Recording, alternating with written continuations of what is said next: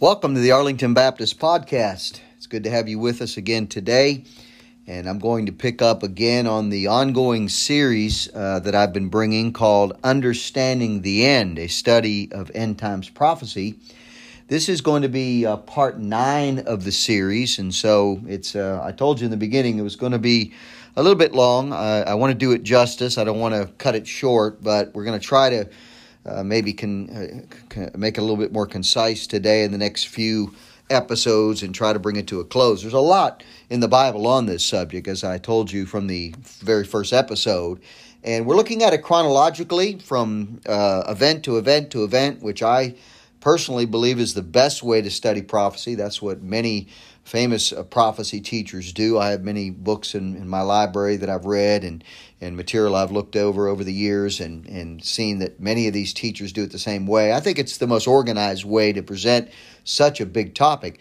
And we are far into the uh, study itself uh, already now, looking at, we've looked at the signs of the second coming, which is where we are today.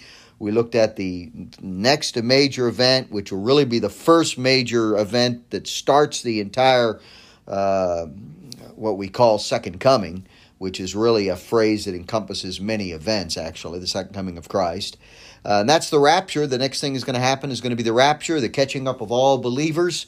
Uh, and then it will begin a period known as the tribulation period, the last seven years. We're not exactly sure if it starts immediately after the rapture or soon after, but we've been showing you as much as we can from the text of Scripture uh, that this period of seven years will begin not too long after the rapture, we believe. And then we've been talking to you about uh, how this period is is so important and and and it's a really the most horrifying, terrifying time in, in world history. We've been going through some details and, and we've covered uh, some things already. I don't have time to review everything each week. I hope you can go back and pick up the previous podcast. But I want to jump back into the events of the tribulation period. And we were answering a question uh, last time that's a really important one, and that is Will people be saved during the tribulation period? And the answer was yes. Uh, though I did give a bit of a disclaimer to tell you that I do not believe people who have heard the gospel had an opportunity to be saved in this period before the rapture will have a chance to be saved after. Uh, and, and you can listen to the podcast from last time to get into the details of that. But I want to talk again about how people are going to be saved because we know, according to the scripture, that God uses his people to be his witnesses, and no one is saved without the witness of someone else. How shall they hear without a preacher? Romans 10 14 says. And so that's God's plan. He told us to go into all the world and preach the gospel to every creature. That's part of the Great Commission that Jesus gave to his churches, and all people that are saved should be in God's churches carrying out his Great Commission. And so, even during the tribulation, when people are saved, well, you can say, How are they going to get saved? Um, there is a, I, I want to say, a very amazing and very unique uh, declaration of preaching the gospel in Revelation 14. And I thought I'd begin by dealing with that and then going back to some other details about how people are saved. But we, we find something that is just totally uh, unbelievable. Uh, not in the sense that it won't happen, but it's so amazing. It's just beyond our comprehension how it's going to happen. But the text says it will. And so I'm going to read to you from Revelation 14. We've spent a lot of time in the book of Revelation on the subject of end times prophecy, of course. It's the last book of the Bible, it climaxes everything in Scripture, it's the consummation of all history and time. But notice in verses 6 and 7 something about preaching the gospel to people on earth, but in the most unusual way we'll ever see and we'll ever know. And here it is. It says, And I saw another angel fly in the midst of heaven, having the everlasting gospel to preach unto them that dwell in the earth, and to every nation and kindred and tongue and people, saying with a loud voice, Fear God and give glory to him, for the hour of his judgment is come and worship him that made heaven and earth and the sea and the fountains of waters. Now, because this is in the midst of a book about the end times prophecies, of, we know the end time events, uh, this particular unique preaching by an angel that's flying through the midst of heaven.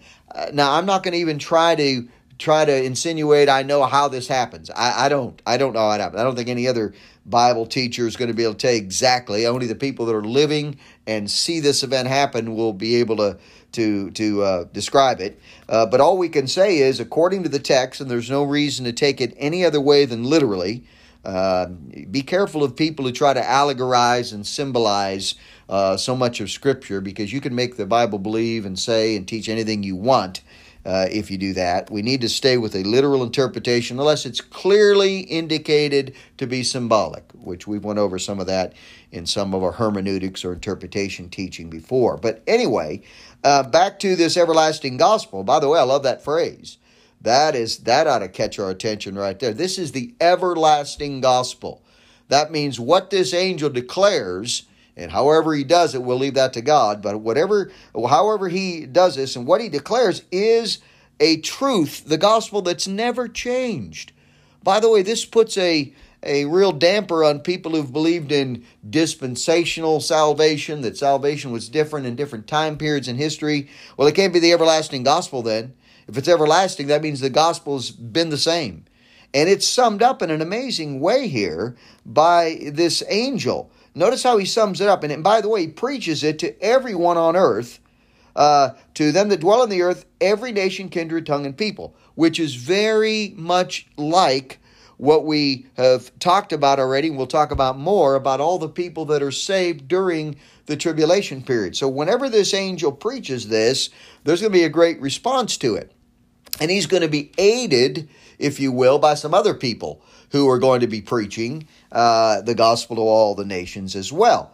But I, I have to include here before we move on this message. Look what the, the gospel, the everlasting gospel includes. You might say this sounds strange. This doesn't sound like John 3:16 to me. But listen to what it says. Fear God and give glory to him. Now, fear God and giving glory to God is a summation of what the gospel really is. That's what it's called. If he's declaring the everlasting gospel and this is what he says, then this has to be the gospel. So where do we get the gospel from that? Well, fearing God is the same as is the part of repenting of your sins and, and acknowledging the existence of God. And who is God? It's God the Father, God the Son, God the Spirit. There's so much theology and Christology in that phrase, fear God. Remember when the two thieves, one on either side of Christ, were, were dying uh, as Christ was dying, and the one said to the other, Dost thou not fear God? Uh, and we know what that meant. The, the one man turned over to the Lord and said, Lord, remember me when you come into your kingdom. And we know he was saved that day on the cross. So it's the fear of God, which is the beginning of wisdom, which all ties into salvation. The greatest uh, knowledge and wisdom any man can achieve or obtain is the knowledge of being saved. And so, fearing God is repenting of your sins, seeing your evil deeds before God, and coming in humiliation before Him and to His Son, Jesus Christ.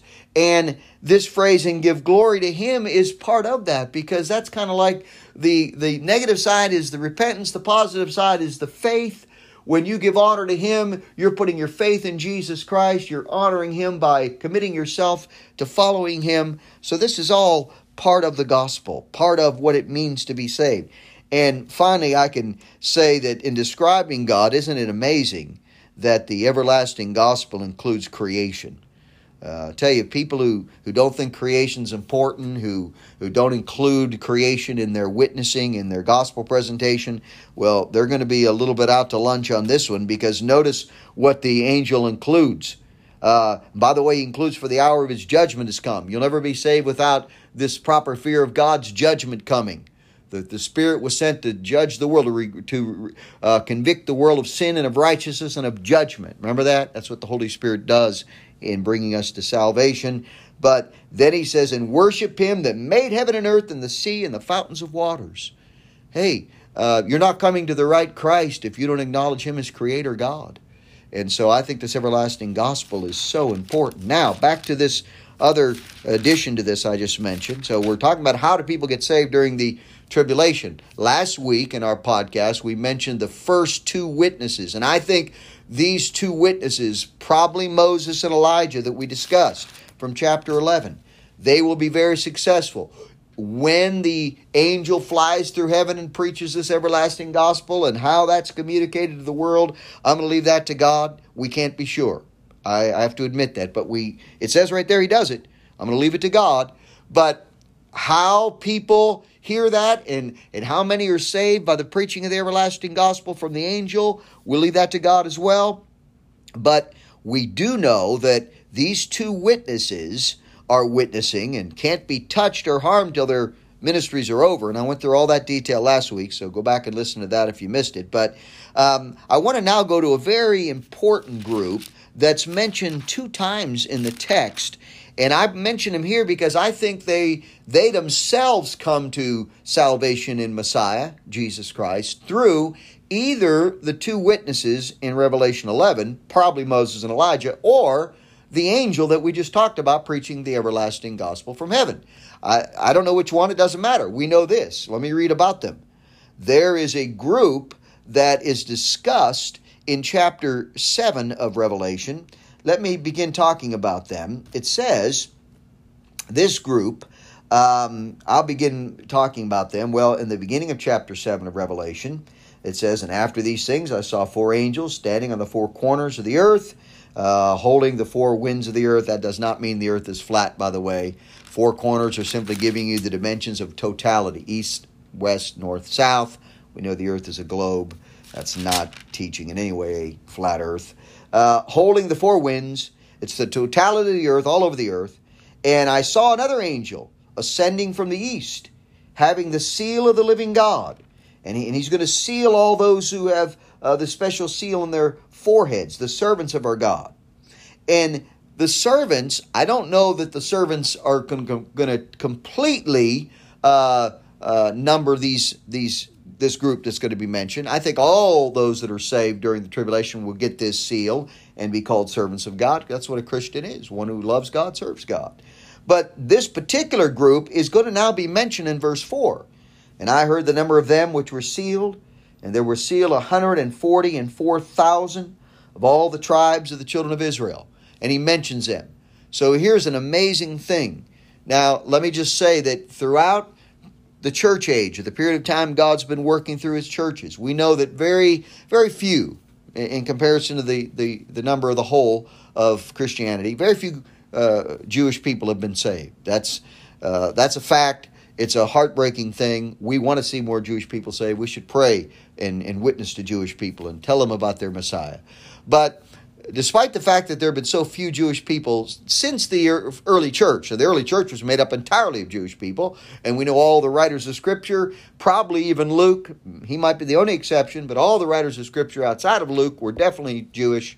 And so, uh, but now having look at looked at church history where so few Jewish people have been saved, notice this. In this tribulation period, God's going to call and save and, and use 144,000 special sealed Jewish witnesses. And he names them from the 12 tribes. By the way, uh, it's not even worth really spending any time on this complete nonsense where Jehovah's Witnesses have come up with this 144,000 and usurped this number and just hijacked it and applied it to themselves. That is not how you interpret the Bible. You can't take the Bible and take a, a number or a group or a statement and just uh, apply it to yourself and then run with it and say that's you. Well, that's what the Jehovah's Witnesses have done. Uh, shouldn't surprise us. Their doctrine is so false anyway, and it's not biblical. These are particularly, it says right here, 144,000 uh, Jewish witnesses, it says, from each of the 12 tribes. And then we're going to talk about uh, what happens because of them. Because I think right after he names them in verse 9, we have this statement. After this, I beheld, and lo, a great multitude, which no man could number, of all nations and kindreds and people and tongues. Remember that same statement brought up by the everlasting gospel? It's in the same period of time stood before the throne, before the Lamb, clothed with white robes, and palms were in their hands. Now, the rest of that chapter, if, if you read it, I'm not going to take time to read it right now. I'm trying to avoid a verse by verse study of Revelation. I may do that uh, later in a podcast. That would be worth our time. We're, we do it with some of our church people. I've done it with uh, several of our men. We're doing it again with another group of, of men now. But anyway, uh, this group uh, is made up of those saved during the tribulation that die or possibly are martyred, but at least we know die and are standing before the throne and are blessed and rewarded and rejoice in their salvation. Now, I want to go back and talk to, talk about this this group again because they're mentioned again in chapter 14. And I looked, and lo, a lamb stood on the Mount Zion. This is chapter 14 Revelation, verse 1. And with him 144,000. Here they are again, having his father's name written in their foreheads. We saw that earlier. That's how they were sealed. And I heard a voice from heaven, as the voice of many waters, and as the voice of a great thunder. And I heard the voice of the harpers harping with their harps. Now, this event is a little bit different than chapter 7. In chapter 7, they've died, they're standing before God uh, after their death, just like to be absent from the bodies, to be present with the Lord. Uh, but now it appears this is once they're back on earth, when Christ will return and set up his kingdom. We're getting a little out of order here with our chronology, I know, and we'll deal with this all in chronological order later, but we have to throw it in Jesus is going to return, set up his kingdom on earth, and that's where these 144,000 apparently are, because it says they're on Mount Zion with the Lamb, and they sung, as it were, a new song before the throne and before the four beasts.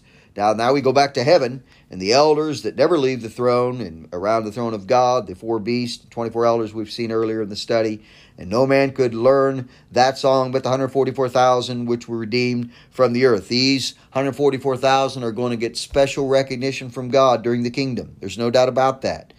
It says, These are they which were not defiled with women. Now, we can't be exactly sure what that means. It, many scholars believe that that says that these are men who will, who will be celibate, who will never marry and will remain virgins. Well, it says say that, for they are virgins. Next statement. These are they which follow the Lamb whithersoever he goeth. So, and they're so dedicated to God. When they get saved during this tribulation, probably at, uh, close at the beginning, through the preaching of the two witnesses or through the everlasting gospel preached by the angel we read, either way, they're going to preach uh, and they are going to see many, many people saved through their ministry, and God's going to reward them. These were redeemed from among men, being the first fruits unto God and to the land. That little phrase, first fruits, strikes me as very important. That means they're like the first fruits, I think, during this seven year tribulation period, and they're going to be honored for not only being the first people converted during that seven year period, but also because they will be the great witnesses, I think, of bringing many, many others who were the multitude we read about. And it says in verse 5 And in their mouth was found uh, no guile, for they are without fault before the throne of God. Now, that just brings us to the point where we realize there are many, many people saved during the tribulation period through the everlasting gospel being preached by the angel, by the two witnesses. For at least three and a half years, they witness. And in the 144,000, we can't put a time frame for sure on their ministry, but whenever they get saved, we think they will be witnessing throughout that period. And, and possibly we can't fit uh, you know dot every i and cross every t here but possibly they might live through the whole seven years and then see christ and stand with him when he sets up his kingdom. Well we're going to leave that subject now and now we have to get into uh, the darker side of the tribulation period and that is uh, we need to talk about now and we'll probably have to pick it up next time because it's a rather uh, big subject a big part of the uh, tribulation period and that is the reign of this wicked uh, embodiment of Satan called the Antichrist, or as he's called mostly in this book of Revelation, the beast. Now, I want to turn to chapter 13 and begin reading there, and we're going to just kind of use chapter 13 to talk about uh, not only the, the beast, the Antichrist, but he has a sidekick. He has a partner, a partner in crime, you might call it. And he's only mentioned here uh, in chapter 13 and then one more time later in the book of Revelation. So we don't have him mentioned uh, anywhere else except, except uh, probably symbolically or at least uh, in some kind of an obscure way in Daniel. Some people think the false prophet is mentioned there. Uh, but there I gave it away. It's the false prophet. So uh, remember how God has a true Trinity, the triunity of God God the Father, God the Son, God the Spirit, one God revealed in three persons, co equal. Uh, well, the devil is a counterfeiter, he's a deceiver. And he has his own satanic trinity. It's the dragon, and you're going to see them mentioned, by the way, all three of them together. We'll probably get to that verse. If not today, we'll get to it uh, another time. But you'll see the devil's called the dragon in the book of Revelation, and the beast is the Antichrist, and then the false prophet. That's the the the evil satanic trinity. And so in chapter 13, I'm going to be reading now, we, we have already talked about the Antichrist comes to power during the first three and a half years of the seven year tribulation, probably by peace and diplomacy. At the middle of the tribulation, I already talked about in a previous episode, he turns his back on the Jews, he shows his true colors, he commits or performs this abomination of desolation Jesus warned about in Matthew 24. And then all hell is unleashed, if you will, by him against the believers and against any Jewish person uh, that he can find. Uh, and I think that the group that he will persecute will be the believing Jews. Okay. Uh, that's uh, maybe something we'll deal with a little bit later. But anyway, I want you to see some of the description of him as John the Apostle writes about him in Revelation 13. Notice verse 1. And I stood upon the sand of the sea, and I saw a beast rise up out of the sea. Now, what's this is symbolic, no doubt. What we mean by the sea? The sea are the waters of the earth, and the land is the peoples of the earth, is and the land masses of the earth. He, he's going to rise up out of this. Uh, he's a human being, in body or indwelt by, in, in uh, literally, uh, he is the incarnate of the devil. And I saw a beast rise up out of the sea, having seven heads and ten horns. Of course, that's symbolic. We know that. He doesn't rise up with this, you know, monstrosity looking head. These numbers speak of authority. Uh, they speak of association. The ten horns apparently will uh, are discussed in other places, like in Daniel. They seem to be probably 10 advisors, 10 uh, cabinet members, 10 officials that were with him. Uh, and upon his head, horns, 10 crowns, and upon his heads, the name of blasphemy. So he's he, heading up this, this uh, if you will, uh, confederation uh, of evil leaders of the world. But he is the top dog of it all. And the beast which I saw was like unto a leopard, and his feet were as the feet of a bear, and his mouth as the mouth of a lion, and the dragon gave him his power now, these descriptions of a leopard and a bear and a lion, uh, they're just describing his fierceness, his his uh, his danger, uh, how threatening, how horrifying he is, how powerful he'll be. And the, the dragon, I told you the dragon's the devil, gave him his power and his seat and great authority. So for seven years, he will have great authority. There's no doubt about that. But that authority will be limited to what God allows. And I saw one of his heads as it were wounded to death, and his deadly wound was healed, and all the world wondered after the beast.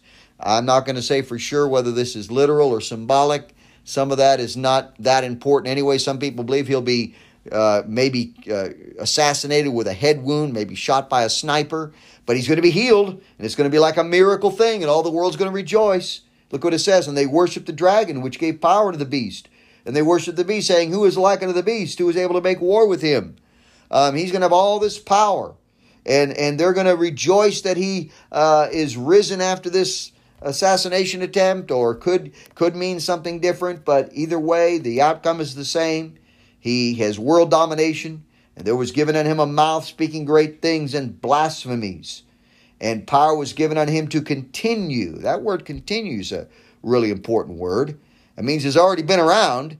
You can't continue if you haven't already begun. So he already, I think, comes to power in the first 42 months. There's half half of the tribulation period again. We told you about those phrases.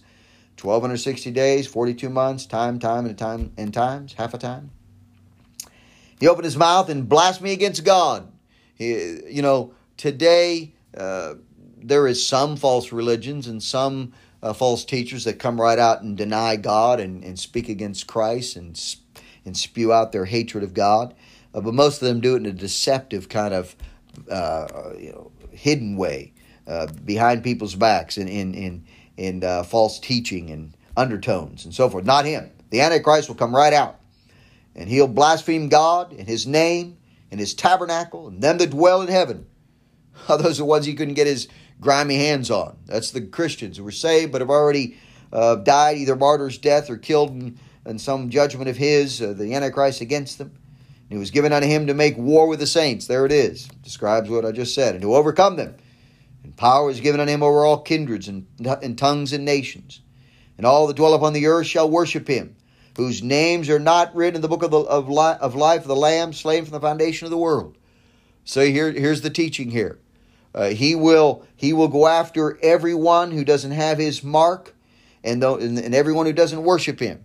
And those who don't have his mark, the mark of the beast, we'll see it or, or later in this chapter. They'll be those sealed by God to be true believers, and he'll go after them. Many of them will already die, whose names are not written in the book of life. We'll talk about the book of life, uh, which is basically the roll call, the roster of all the saved who have ever lived and ever will live. And your name has to be in the book. One of the scariest passages in all the Bible is later in Revelation where he said, Whosoever was not found written in the book of life was cast into the lake of fire, a real place of judgment. Well, then he goes on and says, uh, if any man have an ear, let him hear. That's just a little parenthetical. You better pay attention to this. He that leadeth into captivity shall go into captivity. He that killeth with the sword must be killed with the sword. He is the here is the patience of the, and, and the faith of the saints. He's just saying to the saints, hey, yeah, anybody saved during this period, you're going to have to go through very terrible times. You're going to have to probably give your life during the tribulation to be a Christian. But now I want to go on because now we come to the passage where he's going to talk about the false prophet who works with the beast. This is a, a, a total, all out, powerful president, vice president kind of relationship over the world you know, a king and his his second in command. And I beheld another beast. He calls him another beast. Now that's not going to be his regular name, but it shows you he's he's going to be on the same level. Coming up out of the earth, and he had two horns like a lamb, and he spake as a dragon. So we see a little L there, uh, two horns like a lamb. He's going to be like the the uh, the Antichrist, uh, like the false Christ. And he too speaks by the power of the dragon, the devil. And he exercises all the power of the first beast before him. See, the relationship is very close, it's very knit together. It causes the earth and them that dwell therein to worship the first beast, whose deadly wound was healed. There's back to that healing of that wound. I'm of the opinion, just like the devil pictures the Father and the, and the Antichrist pictures Christ, the false prophet really pictures the Holy Spirit. They're the counterfeit of the true Trinity and he's going to lead people, and he's going to move people, and he's going to work to have people worship the beast, the Antichrist. Notice how he does it. This is the false prophet now. It says, And he doeth great wonders, so that he maketh fire come down from heaven on the earth in the sight of men, and deceiveth them that dwell on the earth by means of those miracles which he had power to do in the sight of the beast. So this false prophet by the way, he'll be called that in a minute. We haven't got to it yet, but we will. I'll show you where he's called that. But right for right now, he's just called another beast. Uh, but he's going to use miracles, false miracles, of course, counterfeit miracles. That's why we always warn: be careful of this charismatic miracle uh, crusade and and and, and uh, crusade uh, or uh, miracle emphasis. Maybe is the best way to put it today with all these charismatic TV preachers and all that. Uh, a lot of that's a fake and a lie, and it's a corruption. And this, see, we're going to see the Antichrist has power, and the and the beast here, or this another beast, the false prophet, is going to use uh, lies and wonders and miracles and signs like this too to deceive people. And he's going to say to the people of the, uh, the dwell on the earth, verse 14, that they should make an image to the beast, which had the wound by a sword did live. Uh, again, seems to indicate that this head wound is literal, just how many times it keeps going into the detail. How it, the word sword could mean any any weapon. It doesn't have to mean he was literally had his head cut off or or whatever. He could have been shot, whatever. But notice uh, he's going to make this image. This is very interesting. We can only surmise. We can only guess what this is. And he had power to give life unto the image of the beast.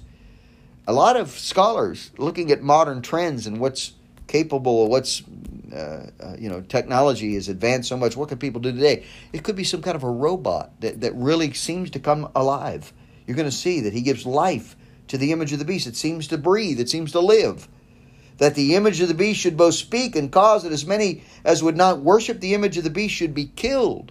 Very much in the in the way of the Old Testament, where Nebuchadnezzar set up an image, and, and others had done this, that people would worship it, uh, worship only the image of this false God. Well, the Antichrist is going to have this image made uh, that looks like him. It's going to be made and, and, and given life by the false prophet. I'm not sure exactly what it is and how he brings it to life. It's all a counterfeit. It's not true. It's not true life. Devil can't create anything. He's a counterfeiter. Only God's a creator. So it's a counterfeit. But the people are going to worship it. They're going to think it's real. They're going to think it's true. And notice how far he goes with this. Here's the Antichrist, uh, or I'm sorry, the false prophet, forcing people to worship the Antichrist. And he causeth, that seems to be the false prophet who has uh, authority from the Antichrist, and he has just as much power, and he's able to make these laws, and he's going to force people to worship this image. And if you don't, uh, you'll be killed, he said. And then he goes even further. Not only will you have to worship the image, but then you'll also have to take the number of the beast uh, on you in some way. We'll just see what it says. This is very well known. This is a very popular and and uh, well read passage in Revelation about the mark of the beast 666. Here it is. And he causeth all, both small and great, rich and poor, free and bond, to receive a mark in their right hand or in their foreheads and that no man might buy or sell save he that had the mark, or the name of the beast, or the number of his name. Here is wisdom. Let him that hath understanding count the number of the beast, for it is the number of a man, and his number is six hundred three score and six. The old King James gives it the three score. That's six six six. Well, we're we're not sure, and neither is anyone else sure how this mark is going to be found on people. Uh, it does say it be in your forehead or your right hand. I think that's interesting. It's called a mark. So we don't know if that's a chip under the skin or in the forehead. There's all kinds of speculation. Doesn't doesn't really uh, serve us to spend a lot of time on that. But just to say it's going to happen. This is a literal thing. How it'll be carried out, hey, I don't know. And I'm glad I'm a pre-tribulationist because I don't believe we're going to be here anyway when this actually is enforced on the world. But boy, uh, it's a life and death matter. You can't survive without it. It says, He causeth all, small and great rich and poor, free and bond, doesn't matter who you are. And if you don't, you won't be able to buy, sell, or have anything. And that means you won't be able to live. Uh, and this is just how serious and how threatening and dangerous and horrifying, terrifying this period is. Jesus said there's no period like it. Remember? We read back in Matthew 24, 21. No period like the tribulation. And so here we have during this seven years, you have the Antichrist, the beast, the false prophet, who will be called that later, uh, by the way, I probably should have got to that passage because I don't want you to uh, think that I made that up. The, the false prophet is mentioned here. Uh, there it is. Uh, he's mentioned actually in the judgment of these two, along with the devil. Uh, in I'll just read the verse just so you get the, the phrase in Revelation 19 in verse 20 when Jesus comes back at the end of the tribulation. We'll get to it uh, next time, possibly in our podcast to describe that final event of the tribulation period. It says, And the beast was taken, and with him the false prophet that wrought or worked miracles before him, with which he deceived them uh, that had received the mark of the beast, and then the worship in his name. These both were cast alive into the lake, into a lake of fire burning with brimstone. So uh, that kind of brings together and concludes our statements about here's this relationship between the beast and the false prophet, and for this entire seven years, they will uh, wreak havoc on the world, uh, especially going after the saved. And I think there'll be a group of, of Jewish people. I might as well bring this up here as we're closing for today anyway. Um, that I believe that the living Jewish people that go into the tribulation uh, who have not heard the gospel, remember, I, I, to stay consistent with what I've already discussed, I think if a Jewish person has heard the gospel has had an opportunity to be saved and has rejected it, turned away from it, when the rapture happens, they will believe a lie and be damned. That's the Bible. That's what the scriptures teach. But if they have not heard the gospel and, and God is going to give them an opportunity, I believe that uh, there will be some of them saved. Now, there's a debate, a uh, very controversial one. Will all the Jews during the tribulation be saved? I'm of the opinion that only a third of the Jews are saved because of a passage in Zechariah, which is a very uh, key prophetical book, uh, and uh, kind of hesitated to go into this, but I'll go ahead and do it now because it, it is in the scripture here. But in Zechariah uh, chapter, uh, let me make sure I'm going from memory here, make sure I can find it. Okay, where does I where did I see it? There it is. There it is. I'm sorry. Chapter 13 of Zechariah. I'm not going to have time to, to set this all up and give the context. You study. Go back and read this, and, and you can find out if what I'm saying is true or not. This is what I believe. Here's what God says He's going to do. He's talking about uh, separating His people.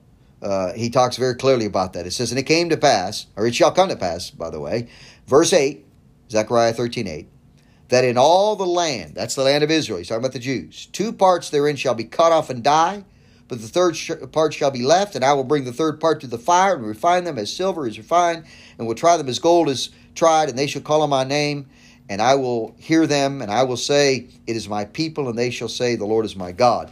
I'm giving you just a, a short summation of a, uh, something that could have took a lot longer. I'm just saying that I believe that passage justifies the belief that I know other scholars have taught that only a third of the Jews will come to Christ and be refined and be protected and be saved during that period. Uh, and the other two thirds, unfortunately, will have taken the mark of the beast or, of course, believe his lie and be lost. Um, but there are various interpretations of that. I don't want to be totally dogmatic, but that's my belief about those that are saved. Now, next week, Lord willing, we've run a little late, so I got to bring it to a close. But we'll try to finish the tribulation period, definitely will, by the climactic final event. We'll take a look at how the seven seals, seven trumpets, seven vials fit into that, and we haven't got to them yet. We'll give a brief summation of those bring us to the end of the, the tribulation, and how it ends is so spectacular and so uh, amazing. It's like the finality uh, of it all. So, thank you for being with us. I know I've talked fast, trying to cover a lot of material. I hope you're staying with me. Thank you for listening. Remember, compassion, or I'm sorry, conviction for truth, compassion for people. God bless you.